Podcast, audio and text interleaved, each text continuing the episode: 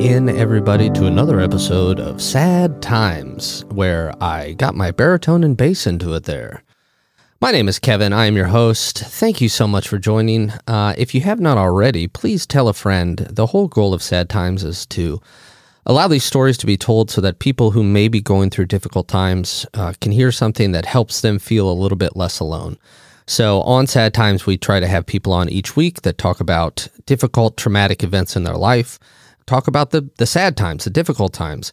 And we have these stories told because we do believe that these are universal. We all go through difficult times, and yet we don't talk about them as much. So, that's what Sad Times is. We do have a website. It is www.sadtimespodcast.com. If you go there, you can register to be a guest and also you can listen to all the episodes, read the blog, do all the good stuff. So, sadtimespodcast.com. And before we get going today with our special guest, we do have a, a sponsor today. Today's sponsor is a little different than our usual sponsors. This one is a little more earnest, as it were. Today, Sad Times is brought to you by the Hysteria 51 podcast. Are you looking for a hilarious, irreverent take on conspiracy and the wacky? Look no further than Hysteria 51, co created by your favorite producer, and at least in my top 15 favorite producers, Brent Hand.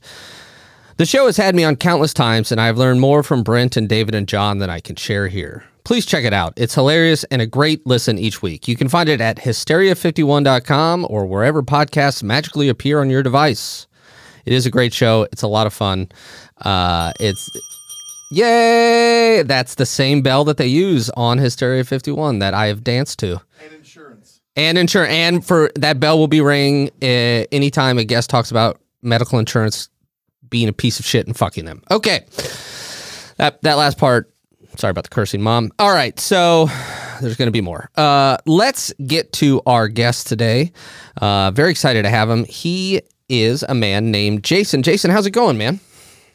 Good morning, gents. How are you?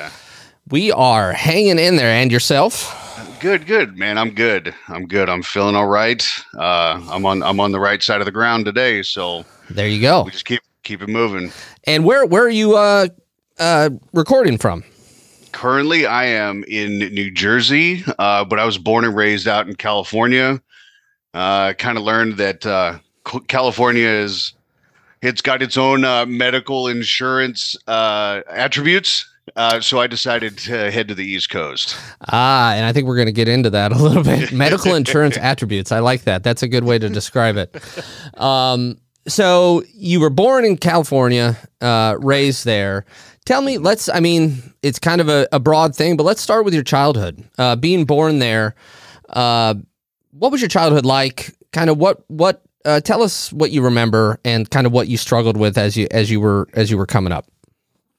Yeah, so so it, from a very young, uh, what I can remember of of my youngest childhood. Um, I mean, I was I was raised with a lot of love. Okay, so I mean, it's important to to differentiate between the reality and my perception of everything we're about to talk about. Mm. Um, but I was raised with a lot of love but I was a I was a boy that maybe required more or different type than that of what I got and and what I mean in that you know my mom was very young when I was born maybe not necessarily ready for a child she was 19 mm. you know in the 70s that that was that was young you know um, not as commonplace as we may see nowadays um, but I had been bounced around from mom to grandma, being helped or assisted, being raised by aunts and uncles, um, never a father. Father was never around. And I was always that kid that in, instead of looking around at all the love I had, I was noticing the love I didn't, you know, and I was one of them kids that, you know, I needed that father. I, I was looking for that void to be filled. And I would put other people in that role you know, I would put my uncle or my grandfather or, or, whatever male figure, I would like latch onto them, you know, mm-hmm. and, you know, they did the best they could. I mean, my uncle at the time, as I'm referring to him, he was 16 at the time. Like he's, he's not a father. Wow. You know, he's, yeah. you know, he's as, as child as I am. Let's be honest, you know, 16 years old is, is not a solid role model. It was a fantastically fun role model, you know. Um, but I would project my deficiencies onto any male that inserted themselves into my life. And at a very young age, I would start adapting um, personality traits that I saw in them. Like still to this day, sometimes when I laugh, I hear my uncle laugh. Huh. You know, uh, but but I I never took a moment to ever think about who I was. It was just like, who do I need to be to get this love and attention from the people f- that I feel I'm lacking it from. So yeah, you know? it was it was about performing to get the aff- uh, performing might not be the right word, but doing what you felt to get the affirmation that you felt was lacking. Correct. Yeah, Correct. and yeah. it's as go ahead. Sorry.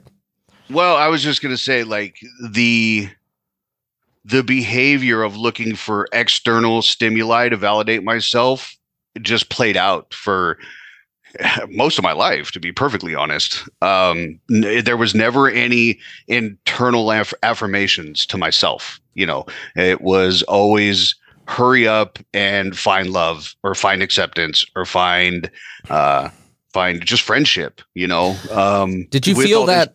That those sorry to interrupt did you feel that those no. internal affirmations like if you were to say give yourself some kudos or whatever that you weren't deserving or that you felt conceited or arrogant or that it was not polite or was it just not something you even thought to do it's not something i even thought to do even to this day you know it, i still have huge issues celebrating wins you mm. know like i mean fast forward to my adult corporate life, you know, and becoming the director of a company, I never went out to dinner to celebrate it. It just was like, hey, I'm ready. Let's do it. Like right. I, I, I still to this day don't celebrate wins because I always feel like it's it's imposter syndrome full time. Like I can't, mm. I you know, I, I better hurry up and acclimate before somebody figures out I'm a phony. Yeah, I know that. I uh, I know that feeling for sure. Um, and uh, I think another thing too is I believe that you said uh, from third grade on every year you went to a different school. Every year, so every year, and this is this is really where the external affirmations came in and the external stimuli is because every year I would either go live with a different family member or we would move you know even with my mother we moved a lot. And every year i was the new kid in school and you know in some instances it was the jump from elementary to to junior high to, to in into high school right but regardless every year in elementary i was in a different school every year in junior high i was in a different school and so on um so every year it was it was the battle to make friends. Like, oh, okay. I mean, you you don't walk in the door the popular kid, right? Mm, um, exactly. And and and so now you've got a okay. Am I the class clown? Is that is that what this class needs? Like even at a very young age, I would survey the room and figure out what's needed. Right?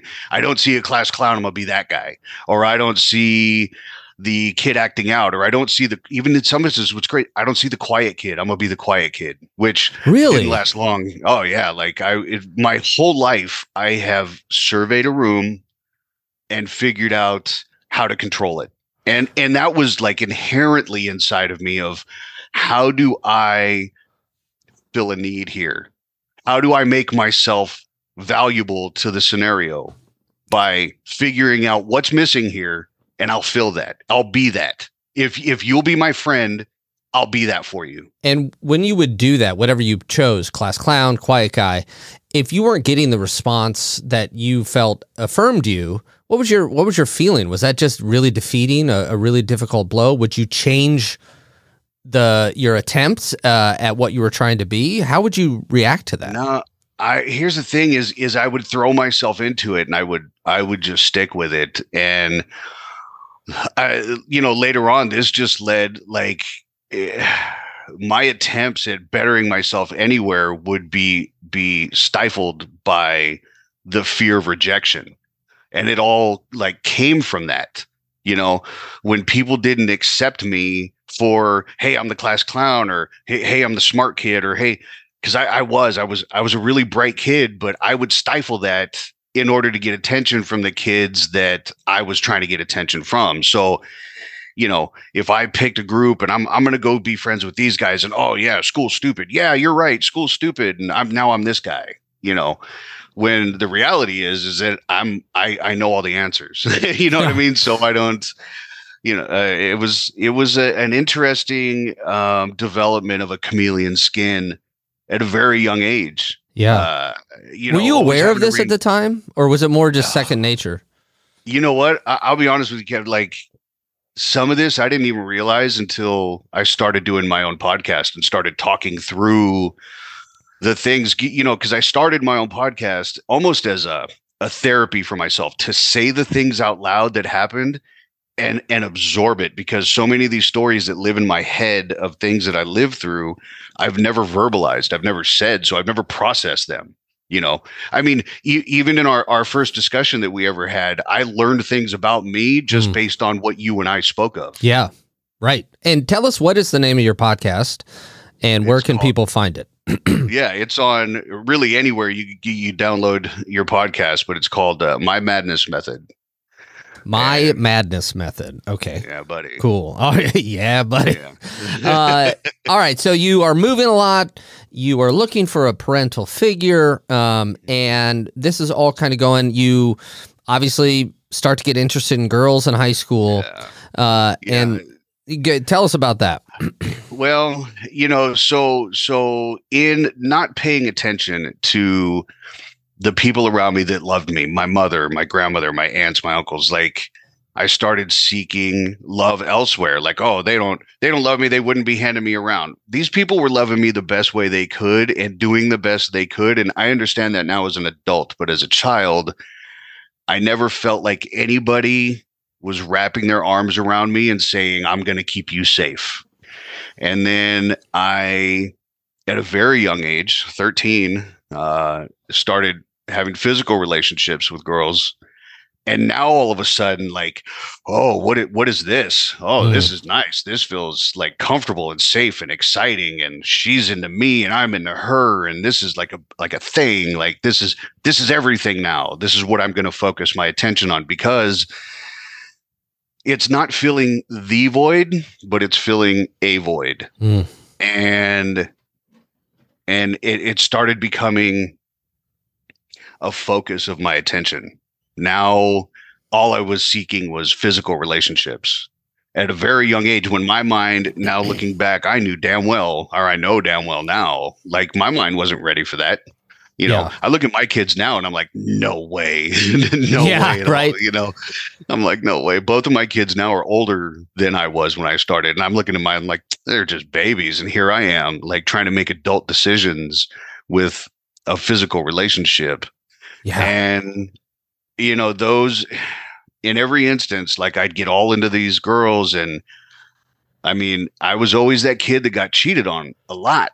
And I took that very personally. It, it was, it for me, it was never them it was me what's wrong with me what's wrong with me what's wrong with me because that's how i've learned it's it, it can't be everybody it must be me know. Right. Yeah. What is the what is the common factor here where all this mm-hmm. works out? right Right. right right And It's that me. can lead down a- A very dark way of thinking, right? well oh yeah because then it became i'm not worthy you know i Mhm. must not be worthy of love so stop looking for it. You know i'm not worthy of friendship true friendship you know uh so stop looking for it. Um you know and then the high school years came along and and I, I did my best to apply myself but again in, in high school years now you're awkward and you're you you think you're a man and you're not. You know you want to be an adult but you're still a child and and you know i found it easier as i high school hopped um that the easiest people to make friends with were the other people that felt the same way that i did And what was you know. that like? So you found the people who were also trying to fill a void. Right. And they were feeling rejected or I mean, come on, they're teenagers, like everything was a problem, right? You know, Right. the whole the world is falling down. Um, but I wasn't a jock and I wasn't what I, I no longer considered myself to be smart because I had let myself slide so bad. So I'm not interested in school. I'm not interested in sports. I'm not interested in any of the extracurricular school. So what do you do? You hang out with the kids at the park. And, you know, by the age of you know, honestly, until I turned just before the age of 17 was the first time I saw anybody pull weed out of anywhere. And I was like, oh, let me try this. And so now we're smoking weed and now we're drinking. And oh, hey, like I'm friends with all these people. Like we're cool. Everybody likes me. Like, you know, I'm I'm the the guy that smokes cigarettes and I'll smoke weed with you and, and we'll get drunk together and we'll have a great time. And, you know, I'm that guy that'll like say the crazy things or do the crazy things, whatever it was, whatever the situation needed me to be, I, I was.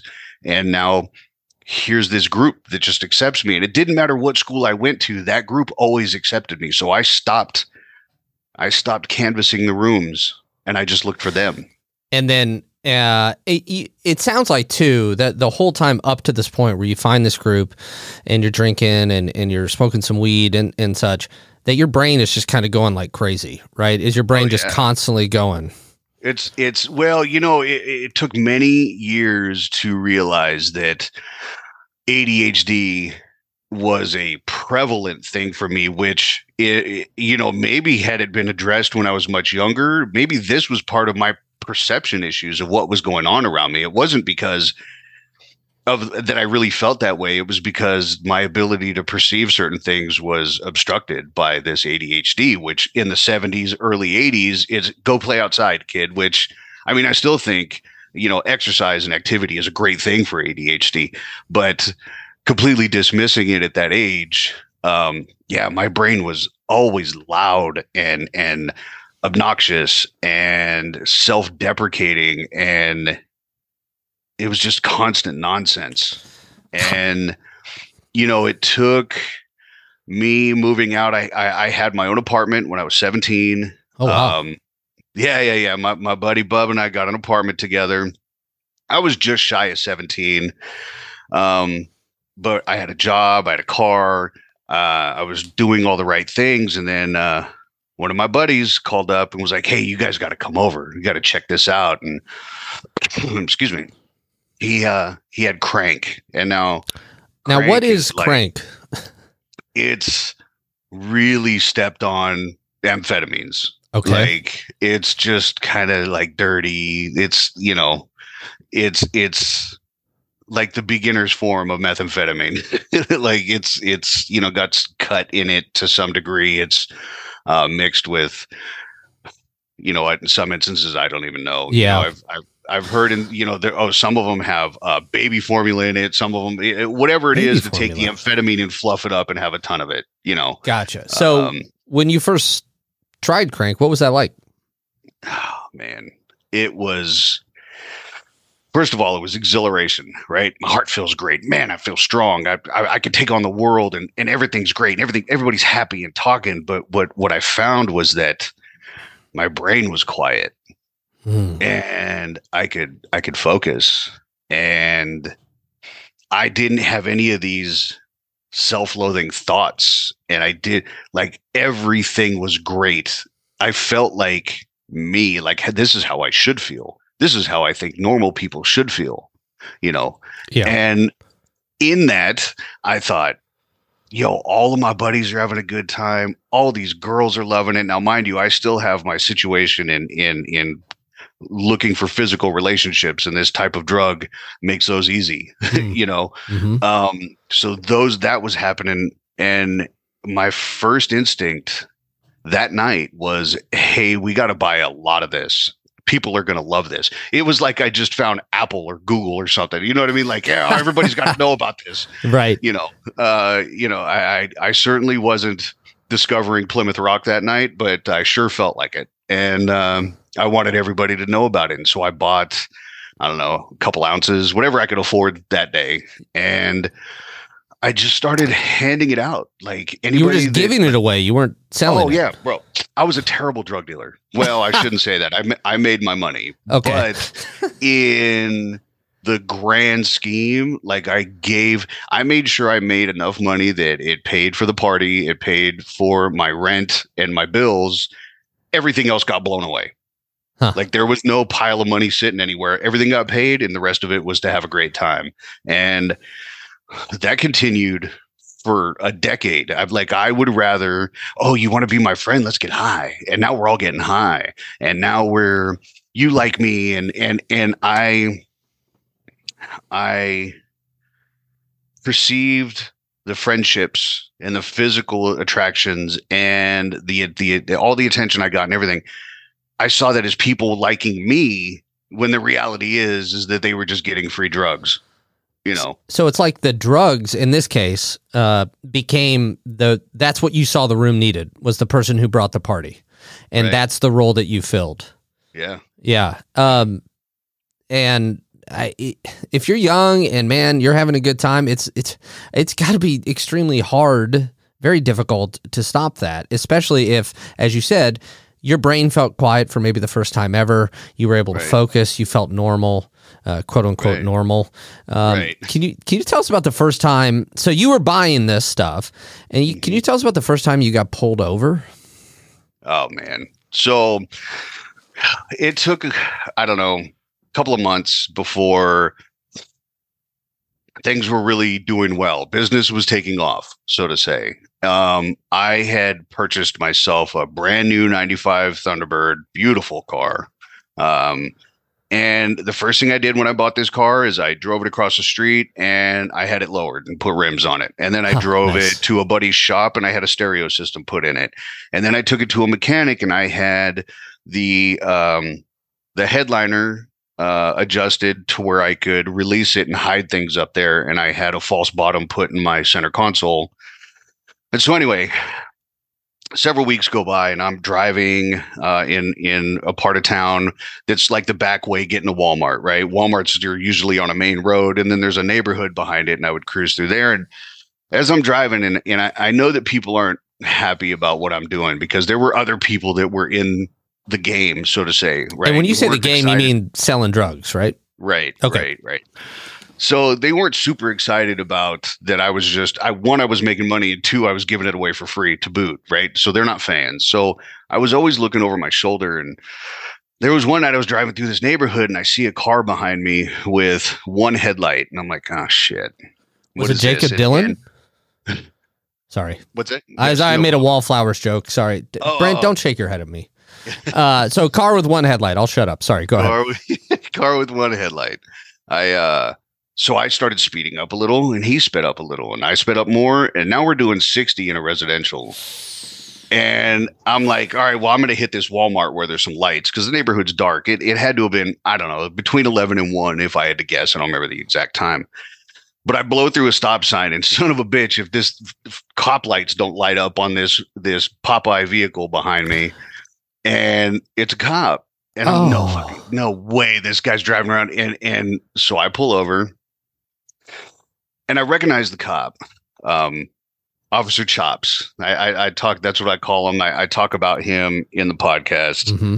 He was the school's resource officer, and actually, I had uh, there was a file put against him because he was hitting on my girlfriend while she was underage working at the school. Right. Whoa. So yeah, yeah, yeah. So I was like, huh.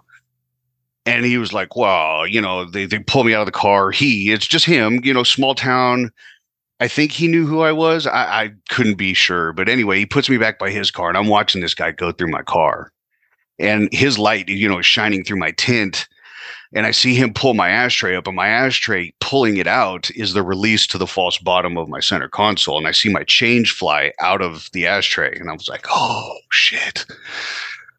All right. So he comes walking back over. He goes, You want to tell me about anything in the car? I said, you want to tell me how you got those charges dropped from the high school from hitting on underage girls? You guys, I'm telling you right now, I don't know where that came from. I don't know why I said it. I don't I don't have an excuse for that. But he paused and I paused and I felt like I jumped over next to me going, "Oh, bro, you're in trouble." Yeah. and and uh and it was like silent for what felt like forever. And he uh he goes, "What do you, what are you saying?" And I said, "All I'm saying is is that you've emptied my pockets and there's a bunch of money on on your on your hood. Are you donate? Am I donating that or or what are we doing?" And he said, "Son, are you bribing an officer?" I said, "Absolutely not." Abs, I would never. I said, but I mean, is the policeman's ball or whatever? Is that what that's for? Right.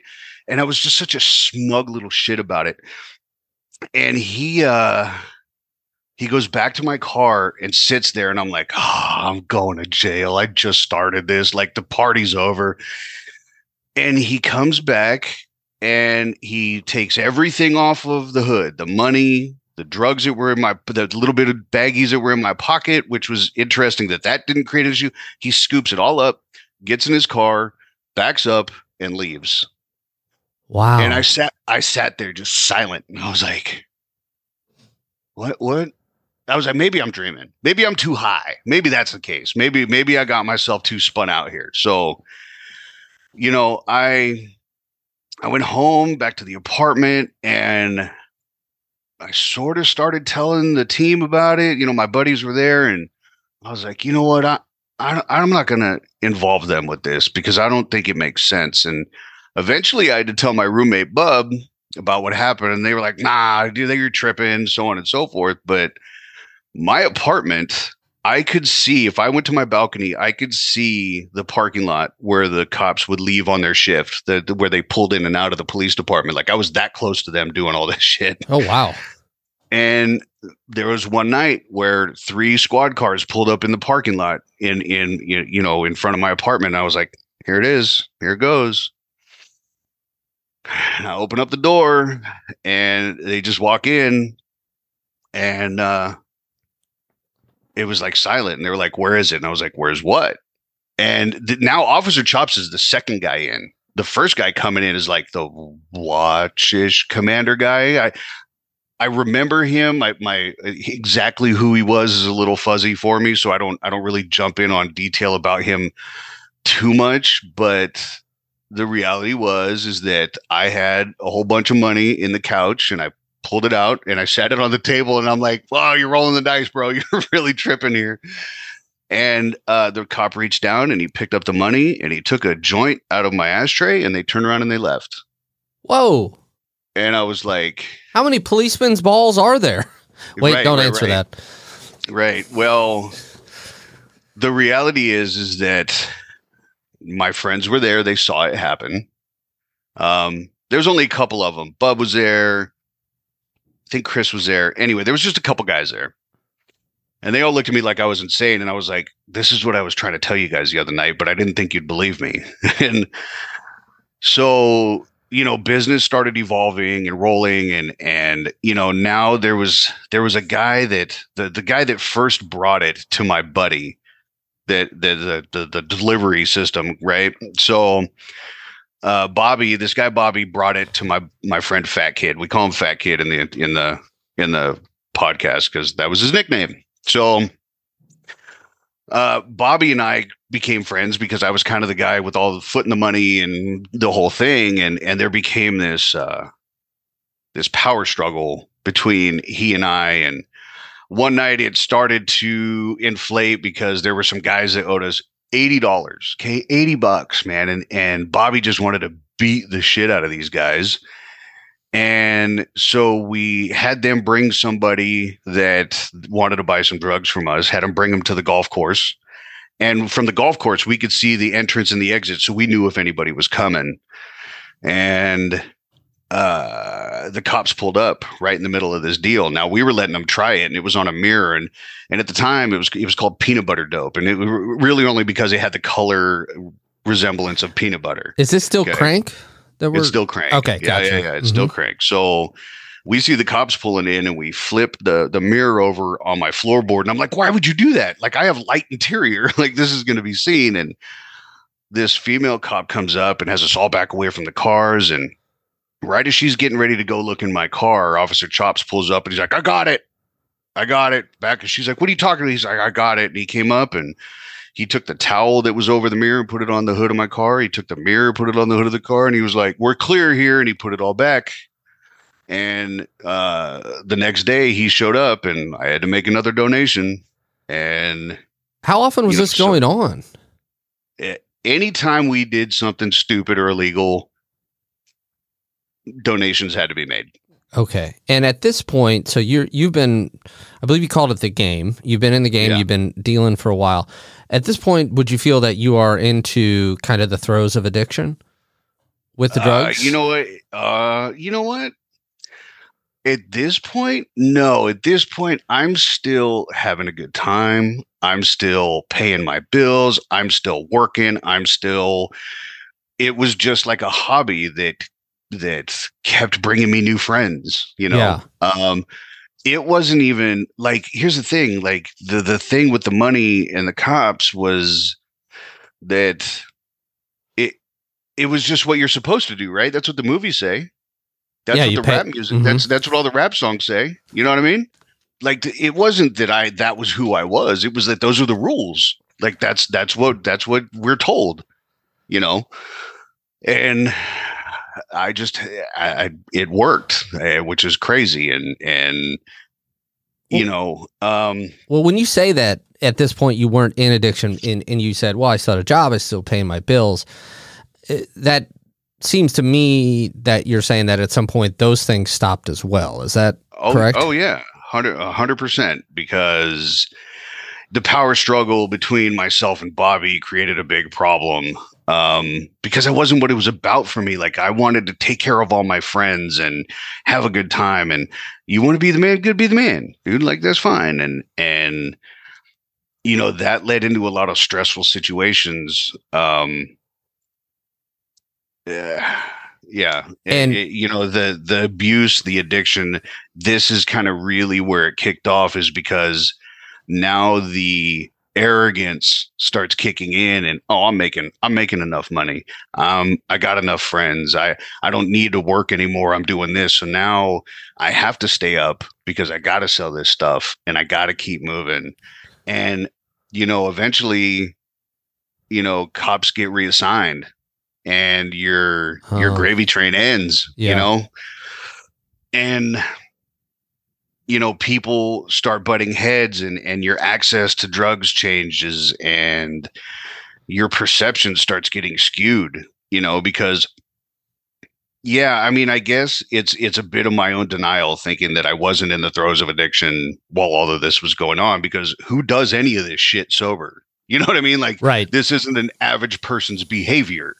But to me, keeping a job, paying your bills, you know, that whole thing was, oh, I'm I'm normal. This is a perfectly normal, you know, this is how I make friends. Look, everybody, uh, it's great. You know, life Uh-huh. is good. And then when you start losing jobs and you start uh, losing friends and losing cars, you know, uh, it, it just it, it snowballs out of control very quick. And when it did, and when when I started finding that I was surrounded by people that were saying they're my friends, but I was watching them do things that friends don't do. They were stealing from me, or they were not paying me back, or whatever the case may be. And and I thought I said I took a step back and I said, whoa, whoa, whoa. I said, this is getting far away from why I started doing this. Right. Right. Um, it's time to go. I, I got to get out of here. You mean And like so- leave town? Oh yeah. Okay. Because my in my head it was if I can get out of this town, I can just go reset. You know, because this isn't who I am. And so the girlfriend and I we moved to Arizona. We're living in Phoenix, and and I got a job, and and uh, I wind up working at a Coca Cola plant. Oh, nice. And I'm loading I'm loading trucks and yeah, it was hot. It was terrible, dude. there was there was there was one day we were working and it was 122 inside the warehouse because the doors had to be open so the trucks could pull through and get loaded. You know, the ones with the side roll up sure. doors. Yeah. You know, so it was 122 in there. When we were picking cases, sodas were exploding in our faces. So Oh, we're covered in sticky soda in 100. Anyway, it was it was awful, dude. It was awful. And you know, there was a day where we got the opportunity. Hey, who wants to go empty trucks? And really, it was to go out there and pull all the empty pallets out of the trucks that have returned from their routes. And I'm out there talking to a guy, and he was telling me about him, and and I was telling him about me. And lo and behold, uh, he's a meth dealer, and I'm I'm a fan. Right, I'm a fan of the drug. Can I ask you something real fast, Jason? So, like, Yeah. in this move, was it, was it part of the move to also stop doing crank? Was Oh, it to yeah. get away from was- that? I You're trying to be sober. Okay. I was sober for months while I was there. And then I just I happen to meet this guy and he tells his story and I tell mine and guess what? Guess where we go after work? We go back to his mm-hmm. apartment and I get fired up on some good meth. Like now we're talking like you know, crystal clean stuff. And you know, I had I had dabbled in it before I left.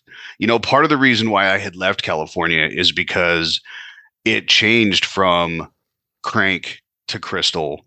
Um, I guess I should backtrack just a little bit because, you know, when Bobby and I had our falling apart and I separated from everyone and moved out of out of that immediate town into Stockton, I started a job. I was sober and I wound up meeting some Filipino guys that used to come in real late and they started buying things and just leaving me dope. And I would show my buddies like, "Hey man, look at this! Look at this little baggie of stuff, dude, man."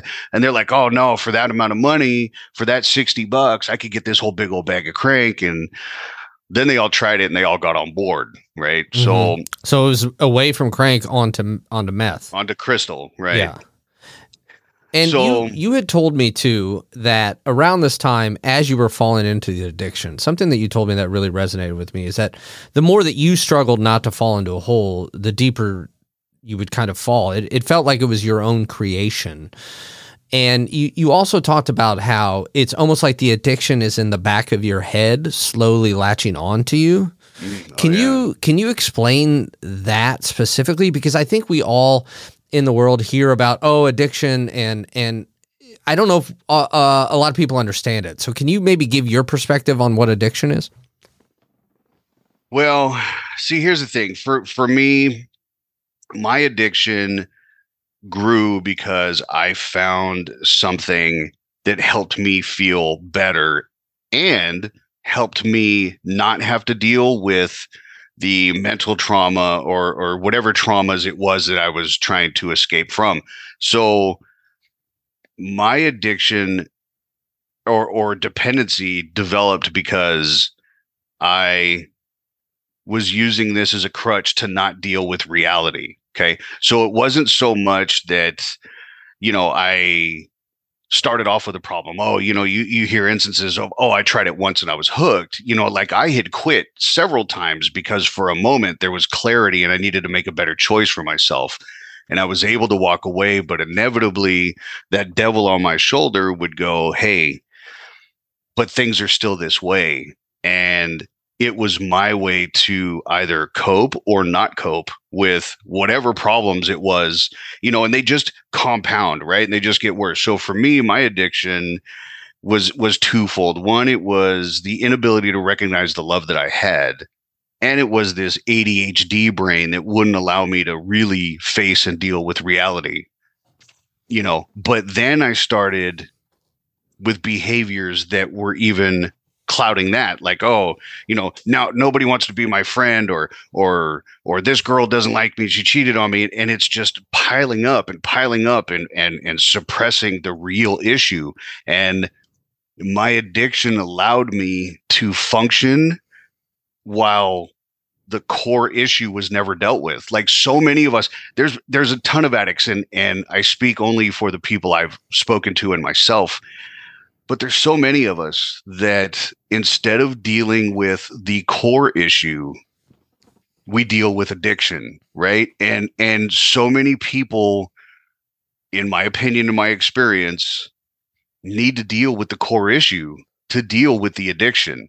You know you can send somebody to rehab for 30 days and then send them off running but if you've never dealt with the reason why they ended up in rehab the core issue all you're doing is sending off a dry drunk or sending off a dry addict Mm-hmm. you know because you've never dealt with the core issue you're still sending them out there with their issues they're just sober Yeah.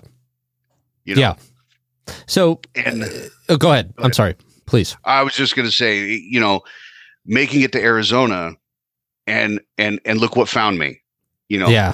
it- the addiction found me you know or i found it you know i, I guess it's i mean it, it seemed almost like fate. Like but but here's the thing that was my test. I could have said no and i didn't because there it is there's my thing like boom i'm back in it you know? And ultimately that the the the whole downfall in arizona forced me back to california and you know it's and and it it didn't get better. I got wrapped up in in even deeper, and I became part of a, a, a quote unquote family. I had a role in a family where this is my job, this is what I do, these are the the amount of money I have to turn. This is like I throttled down on my skills. It was like I was running around honing my skills to be this crazy drug dealer, you know, and all I was was this kid that wanted friends. Yeah. you know, like that's the the craziest. Did you did you often look around and say, "Well, wait a minute, wait a minute. How did I get here? I was just, you know, oh. partying with my friends at 18 and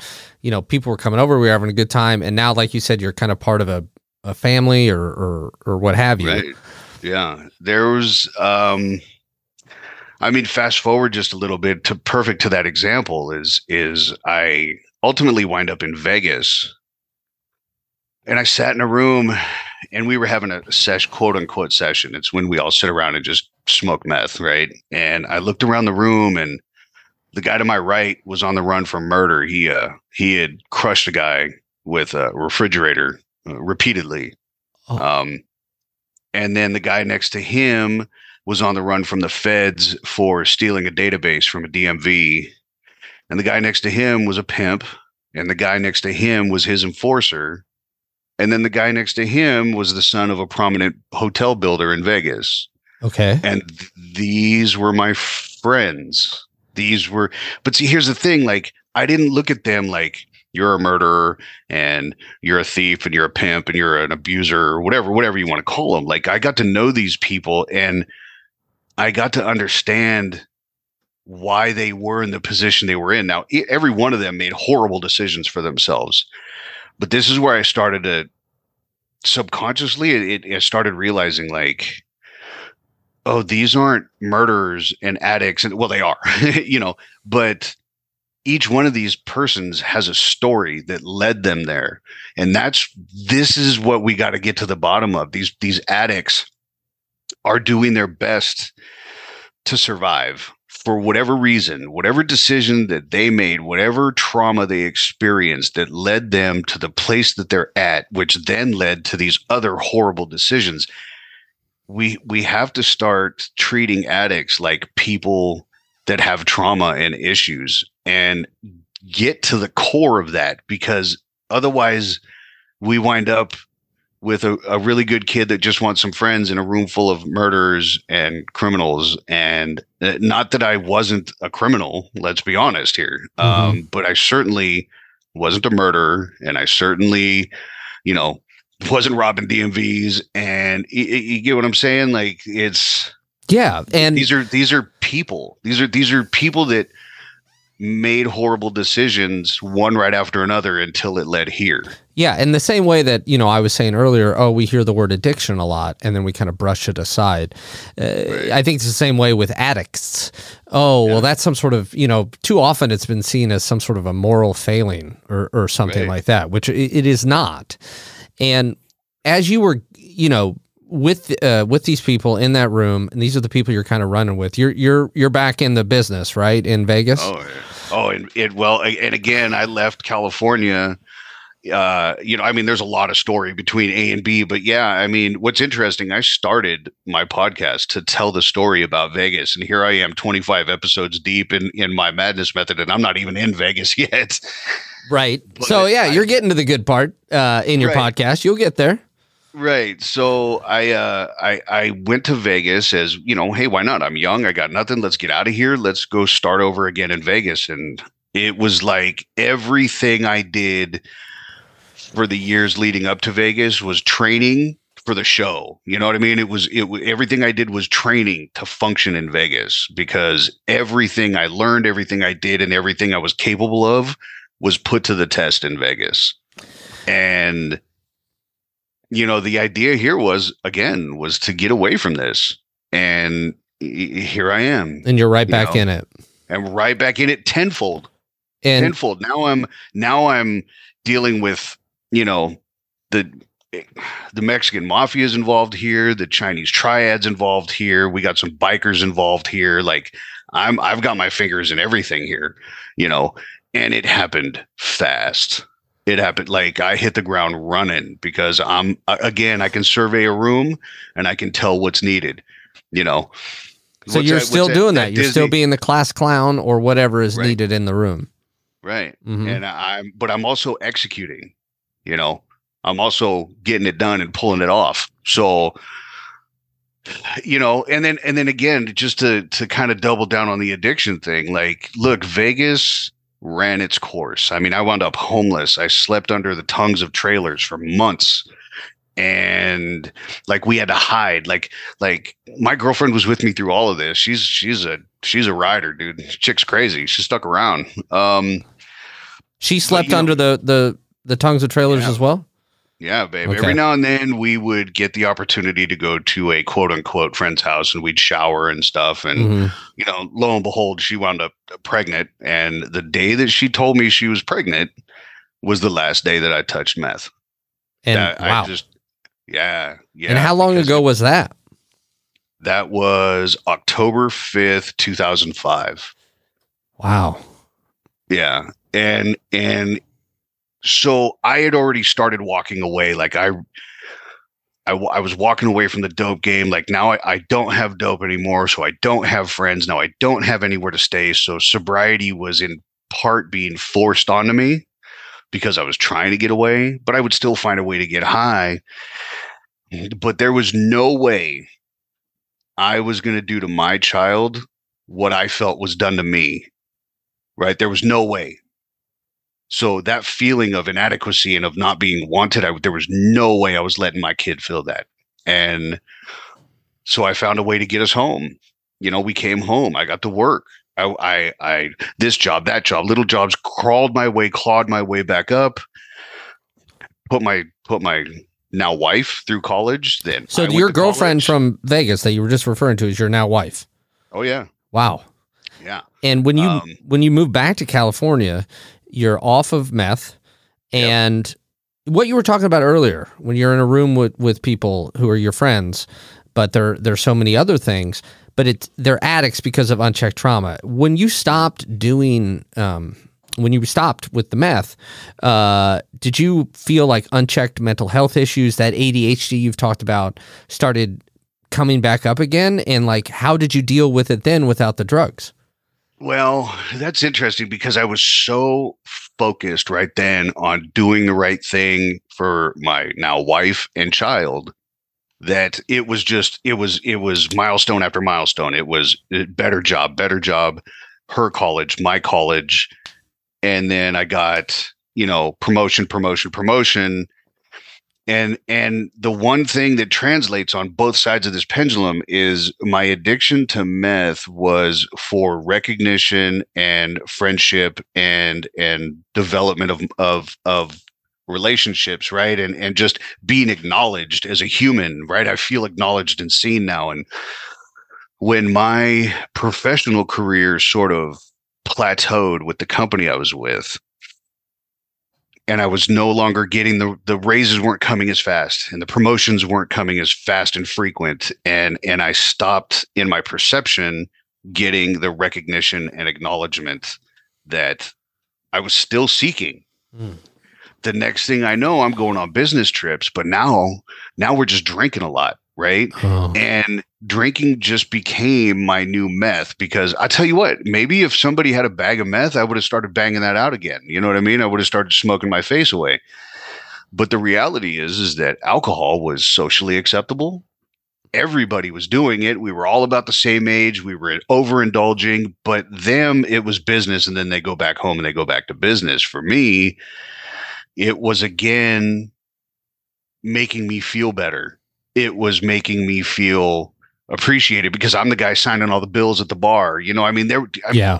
there was one night where I opened up the bar. I signed a fourteen thousand dollar bill bar bill. Okay, Brent Like- was there? Just kidding. Brent, he might have been. I do. I wasn't IDing anybody. Okay. I just opened. I just opened up the bar. Fourteen thousand dollars? yeah. Wow. Or actually, it was like fourteen seven, something like that.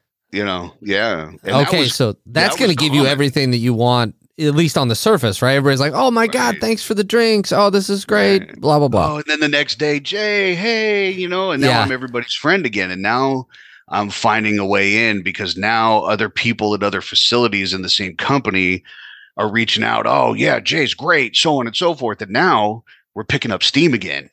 Yeah. You know, now we got people outside of just where I work talking about me, and now it's coming again. But unfortunately, now I have a drinking problem. Now, let me ask you this, Jason, because it, it sorry again to interrupt you. Um, As you're going down and, you know, getting yourself a drinking problem, as it were, did you realize that you were doing that you were on the same track that you had been with the meth, or because drinking is so prevalent and socially acceptable, were you able to deny it uh, to a point, or did you kind of know I'm in trouble again? Do you know? You want to know exactly when I correlated the meth use to the alcohol use? Is when you and I did our first conversation. Whoa! What when we had our prep call? Yep. That No was the first shit. time. That's the first. Like I sat here after our call and just reflected. Like it was like epiphanous that. And again, like I'm on this journey, you know, like I'm doing this podcast because I want people to hear the journey and and they I want them to experience it with me because the reality is is that you know we as addicts and drunks and and and, and drug users and we sit in these rooms and we watch these TED talks of these people that oh I was a millionaire and then I lost everything and now I'm a millionaire again. Like how do I how do I relate to that? I don't. My hope here is is to tell a story that people can relate to and part of the ability to relate to it is the fact that I'm on this journey with you. Yeah. and that was when I put it together is that you and I were having the conversation and it didn't dawn on me that the chase for acceptance and status on either end of this addiction, whether it was meth or alcohol, they were connected. And until I started dealing with the core issue of the the childhood Jason, that that it's okay, dude. Like I I love you still, you know. And how many people I I have a picture of my young self on my the face of my cell phone because that's who I do it for every day is little me. I need to make little me proud. Like, when was the last time you told little Kev that you love him? You know what I mean? Like he's in there. Uh, uh, He's is that a trick question? No, No, I'm just kidding. not- No, not yeah, he- yeah, he isn't. You're man. You're exactly right too. And something that I say a lot on the show, and I always try to end the show, is that there's always room for kindness and grace, even with yourself. Yeah. And for a long time, I thought, and I still think to a, to a great degree that uh, it's not worth it, or uh, that's not what's needed, or I don't deserve it. Yeah. And getting over those humps uh, is, in, in the mental health journey is quite arduous.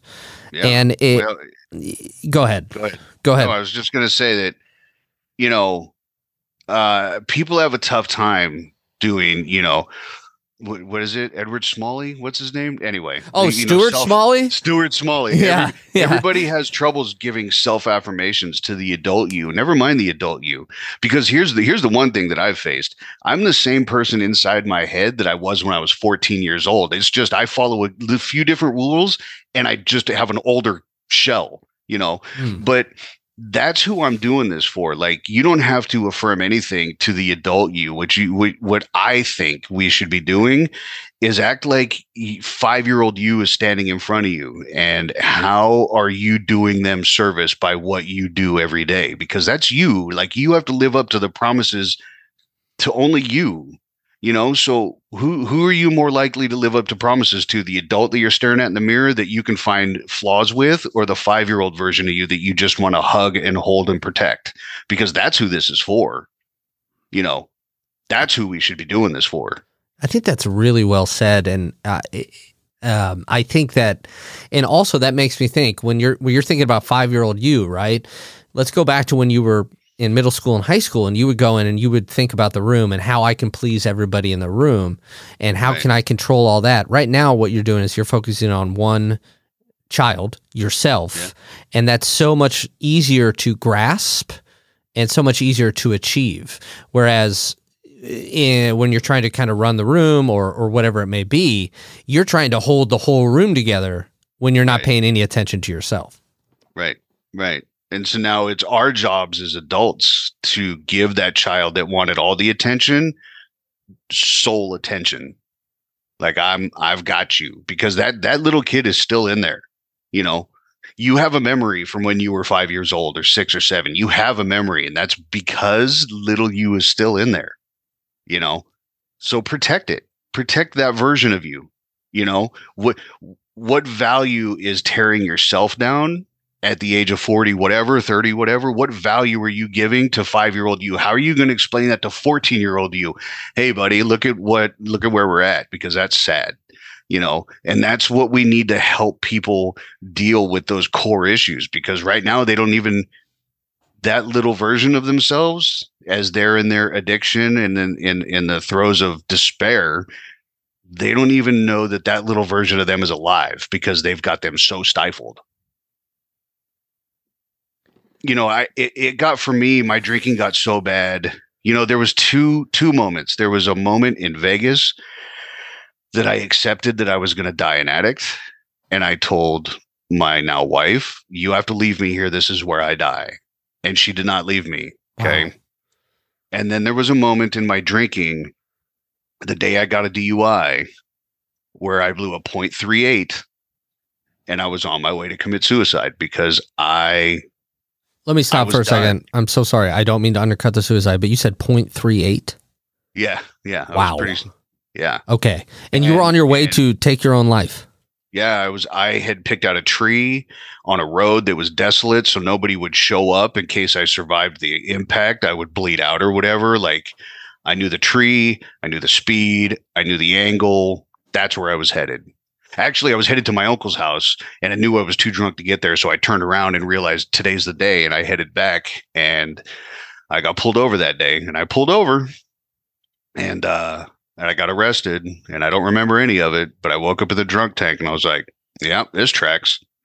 And, uh, ever since then, it's been this evolution to you and I sitting here today because I was done. There are two times in my life that I accepted death and uh, and by the grace of God, I had my wife and these police officers that came back the the next day. One of them was off, but he came back to check on me, and he he told me he was like.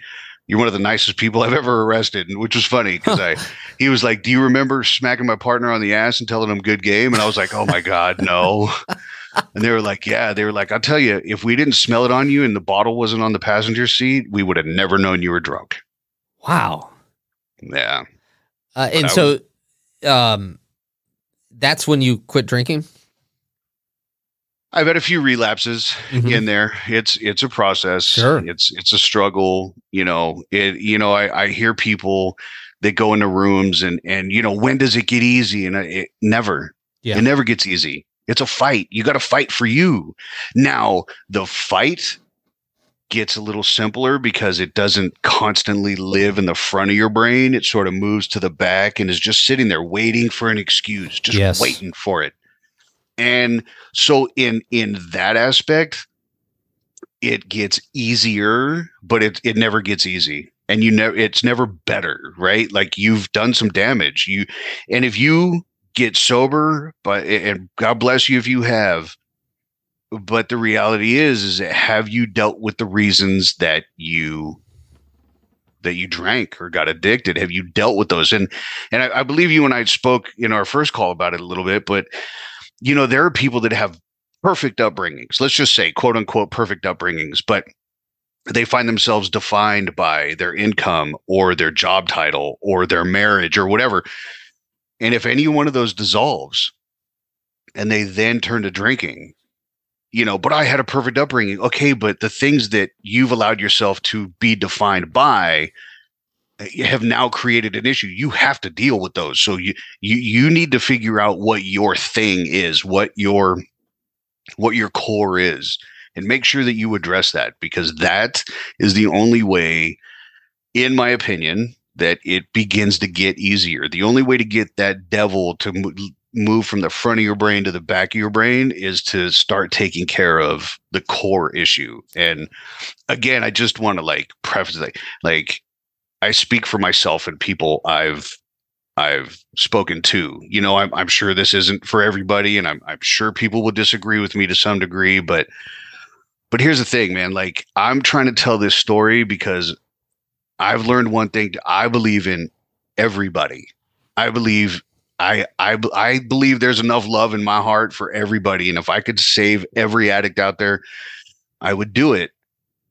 I know that's not a realistic thing, but if I can save one, if I can help save one, if I can connect to just one person and let them know it's okay to not be okay, you know, but let's let's deal with it. Let's take it head on. You know, it's you got to start somewhere and I'm I'm going to bare my soul in my podcast you know, mm. I hold nothing back. You're hearing it all. Like, yeah. the, but you're going to get something to connect to, I promise, because I've been through it.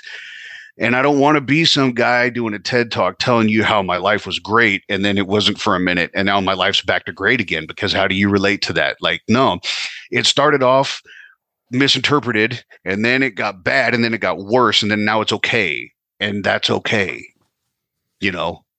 Yeah. So, it, it, I, it, again, uh, very, very well said. And and it uh, it made me think of um, we had a guest on here uh, across three episodes. Her name was Katie, wonderful woman, extremely cool, talented, went through some very difficult times in her life. And we have a guest blog series on the Sad Times website. I'm going to send it to you after we're done, where she talks about her thoughts on addiction and recovery. And I think that you will find uh, that you guys have a lot of, of beliefs in common because you're really speaking the same way that she was. So I will definitely be sending that to you. Um, cool. Yeah, that's cool. At before we wrap, just, oh, go ahead. Uh, I was just going to add one more thing. Please. That, that what I, I really hope to get out of this is is there I, I want to there's this stigma like oh addicts like oh you went to rehab shh be quiet don't tell people or oh you go to AA meetings or oh you know like I, I want I'm going to recover out loud for the people that feel like they can't. And and I really want to align myself with people that are the same because if we make enough noise we can take the stigma away and we can really get to the core of this. And that's that's really my hope here man and that's awesome and that's brave and it's generous and i i kudos to you sir. I mean i think that's amazing. Um, and uh, again we as you said there's so much in between of what we talked about today. So tell us again one more time the name of your podcast uh, so that people can go start to listen to the story from the beginning. It's called my madness method and it is just that. All right. It's the ex- explanation of uh, how i survived Jason, I really appreciate your time today. I appreciate you reaching out. I appreciate your honesty and I appreciate the work that you are trying to do to help others. Uh, it is not easy, as you said. It's hard every single day, and to put the extra effort in to to help other people who are not seen to let them know that it's okay to not be okay is extremely admirable, and I thank you for that. Thanks, Kev. Appreciate it. Yeah, and um, thank you, Jason, and and for everybody else who is listening. Uh, I will end, like I mentioned earlier in the episode, with a reminder that there is always room for kindness and grace, even with ourselves. There is always room for kindness and grace, and we will see you next time on Sad Times.